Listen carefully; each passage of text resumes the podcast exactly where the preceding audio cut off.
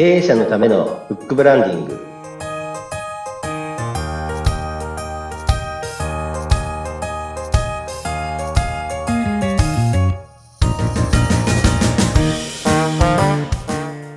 こんにちは。出版ファーストコンサルタントと高林智です。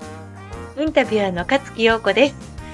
さてえー、前回はね、高林さん、商業出版と自費出版の間にあるのがコンサルティング出版っていうふうに教えていただきました。で、コンサルティング出版も、やっぱ一人の著者でこう一冊作るっていうものもあれば、一人が10ページぐらい受け持って、こう何人、十何人かでこう一冊作るっていうものもあるとお聞きしました。いろんな種類があるんですね。今回はそれを教えてください。はいはい、あの、大きく分けますと、えー、うん、まあ、4種類になりますね。うんうん、はい。はい、まずですね、あの、一人の著書の方で一冊のもの。これが、あの、2種類ございまして、はい、あの、12、3人で、が著者、うん、まあ、掲載企業様という形になるんですけども、12、3人の方が一冊を作るっていうののが、えー、2種類ございます。はい。はい。一人の著者で書くものしかちょっとあまり知らなかったんですけれども、それが2種類っていうのもどういうこう違いがあるんですか？そうですね。大きく分けて、あの、一人の著者の場合も、えー、団体の12、3人で書く場合もですね、あの、うん、中学校、高校に検本する場合、ものと、はい、えっ、ー、と、それを検本しないものっていう形で大きく分けて2種類がございます。はい。するものというのは？するものというのはですね、あの、例えばあの、一冊の著者一人のものでしたら、えー、この、教えてシリーズっていうのが弊社ございまして、まあ、先輩に教えてもらおうっていうところで、うんうんうん、これは、あの、その著者の方、えー、前回、前回になりますと、えー、田村美穂さん、彼女大阪で活躍されてますので、はいうん、彼女の事務所の近くの大阪にある中学校、高校のに、えー、50校ですね。50校、えー、選んで、そこの学校に、えー、図書館に入れてもらうということをしております。はい。はい。これは何のために中学校、高校にお送りするんですか？あの、やはりですね、中学生、高校生にですね、あの、キャリア学習を推進するっていうのがですね、うん、ありまして、そのキャリア学習の一環として、えー、近くにえ活躍されている経営者の方、大人の方、こういうの人がいらっしゃいますよということですね。キャリア学習の一環として、中学校、高校の図書館に入れてもらっています。はい。その人の、こう、なんて、思いとか、考えとか、まあ、言ってみたら、生い立ちみたいなものもちょっと入ってる時もあるわけなんですかね。はい、そうですね。あの、やはりあの、学校教育だけではなくて、あの、キャリア学習の目的はやはり、それ中学校、高校生の方は、これからご自身のキャリアを積んでいく上で、うん、どういう活躍をされている方がいらっしゃるかっていうのを知っていただくことが大切ですので、うん、その上で、あの、身近な経営者の方がどういう人生を送ってきたか、それで今があるっていうのを学んでいただくというものになっております。はい。まあ学校のね、あの、生徒さんとかに聞くと、こう、割とこう、有名な企業の有名な人とか、まあ YouTube とかそういうところに出てる人のことはよく知ってても、身近な人たちがどういうふうな生き方をしてるかっていうのは、あまり知らないっていうことも多いので、こういうのはとても役に立ちますよね。そうなんですね。あの、特にですね、あの、中学校、高校ですと、あの、私たちもおそらく父親とか、おじいさん、はい、先祖の方、まあ、先輩たちがですね、身近な人がどういう人生を送って、うん、そういう暮らしをして仕事をしてたかって、実は身近な人が何やったかって把握できてない。極端な話、自分の父親がどういう生い立ちであって、どうやって、ね、あの、自分をこう育ててくれたかの、もしかしたら知らない子もいるんじゃないかなと。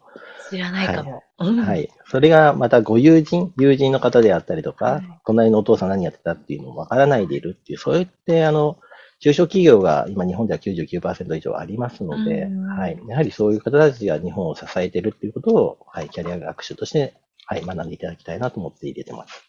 なるほど。それがお一人のもの、お一人で書いたものっていう他に何人もっていうものもあるっていうことですか？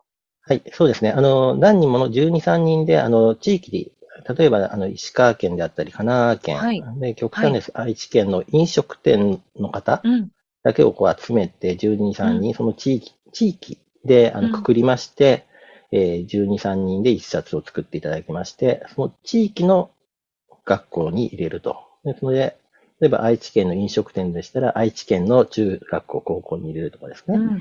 あの、か神奈川県版でしたら神奈川県の中学校、高校に入れると。はいうん。そういう形で地域、県単位でやってたりとかしておりますね。はい。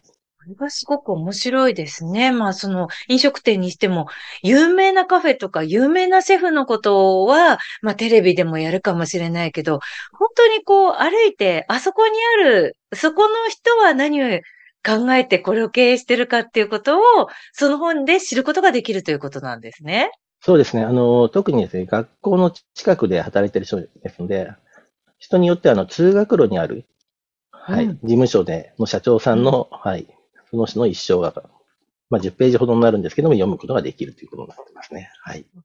10ページぐらいのあ、本そうですね。はい。一人にと、一人。で、大体全体で何ページぐらい？普通本って大体何ページぐらいなんだろう？そうですね。あの、大体あの、本ってあの、150ページ以上になると大体こう、あの、厚みが出てきてですね。あの、そうなんですね。はい。150から160の170とかです。あの、50ページ以下ですと、やはりあの、本って言われない以下ですね。あの、薄っぺらになりますので、冊子みたいな感じです。はい、冊子になってしまいますので、やはり150ページ以上あると、はい、本として非常に。で厚ければ厚けほどいいんですけど、あの、はい、あの、権威を増すんですけども、やはり、そんな厚いと読みづらいですので、はい。まあちょっと中高生にとってみるとね、中高生ってこと考えると、ちょっとあまり今暑いのはちょっとなんか、あ、あもう無理かもって思っちゃいますから そうね。ですね、はい。うん。なるほど。そうそう、一人10ページぐらいで12、3人で集めて、はいその、地域の、えー社長さんとかい飲食店さんっていうような、そういうくくりで、その、一つの中学校や高校に、あ一ついくつかの中学校や高校にお送りする一つの地域のものっていう本を作っていらっしゃるということなんですね。そうですね、はい。あ地域50校ですね。はい。今50校。あーはい。なるほどね。はじゃあ、その、検本しない方っていうのはどういうものになるわけなんですか？そうですね、あの、検本しないものですと、あの、うんやはりちょっと、やはりあの、一冊ものでも、学校に置くんではなくて、自分のこう、経営の課題の解決を主に置かれる場合とかですと、学校に置くよりかはっていう選択をしたい方もやはりいらっしゃるので、そこはあの、学校には特に置かないっていうのがあります。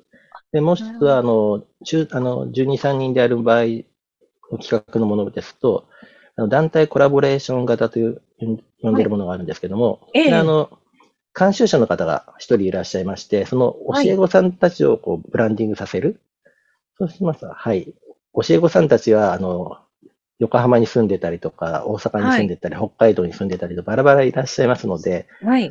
はい、そうすると地域の学校にっていうところがですね、あの、ええ基本できませんので、そういう場合は、はい、検本しないという形になっております。その団体コラボレーション型っていうのがなんか増えてるそうなんですが、それもうちょっと詳しく団体というのもなんか、どう、どういうものなんだろうってちょっと思うんですけれども。はい。はい。そうですね。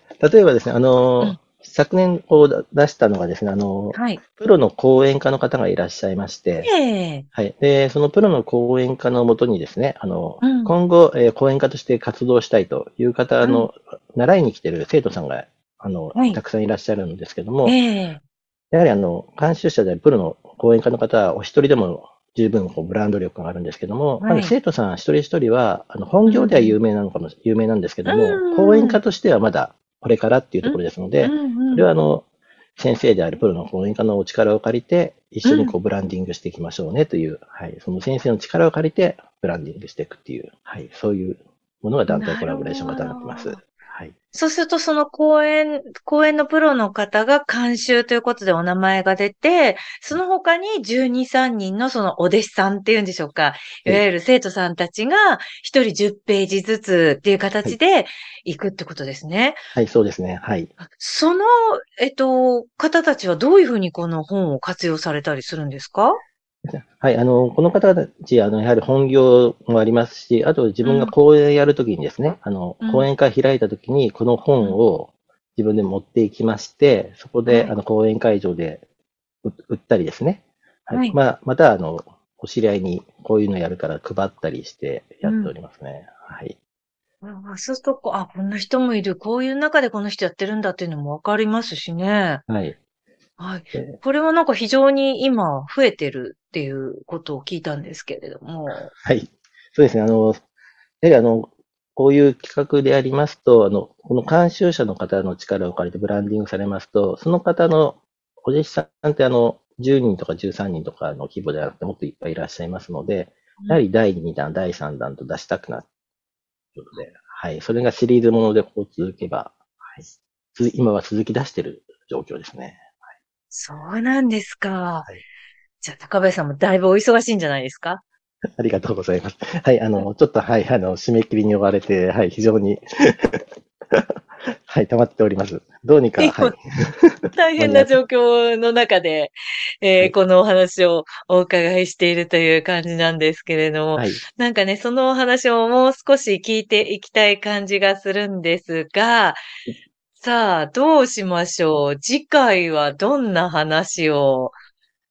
この出版のお話、これをどういうふうに進めていくかっていうのも、もうちょっと聞きたい気がしますね。そうですか。はい、あの、こちらの話でもいいですし、やはりあの、本を出すのは、そもそもこう、なぜ経営者の方が出すかっていうところで、うんやはり、こう、本っていうのはあくまでもツールっていう意識を持っていただくっていうのもやはり大事かなと思いますので、どちらがいいかなと、はい、思っておりますけどな。るほど。はい。本を出してすべて OK じゃなくて、それをツールとしてどういうふうに活かしていくか。はい。このあたりもちょっと聞きたいところですね。じゃあ次回はそのお話にしましょうか。あ、わかりました。ではそちらの方で。はい。はい。えー、大変、えー、こちらも楽しみだなと思います。えー、経営者のためのブックブランディング、お相手は、出版ファーストコンサルタント高林智と、インタビュアーの勝木陽子でした。ではまたお会いしましょではまう。た、さようならさ。ようなら。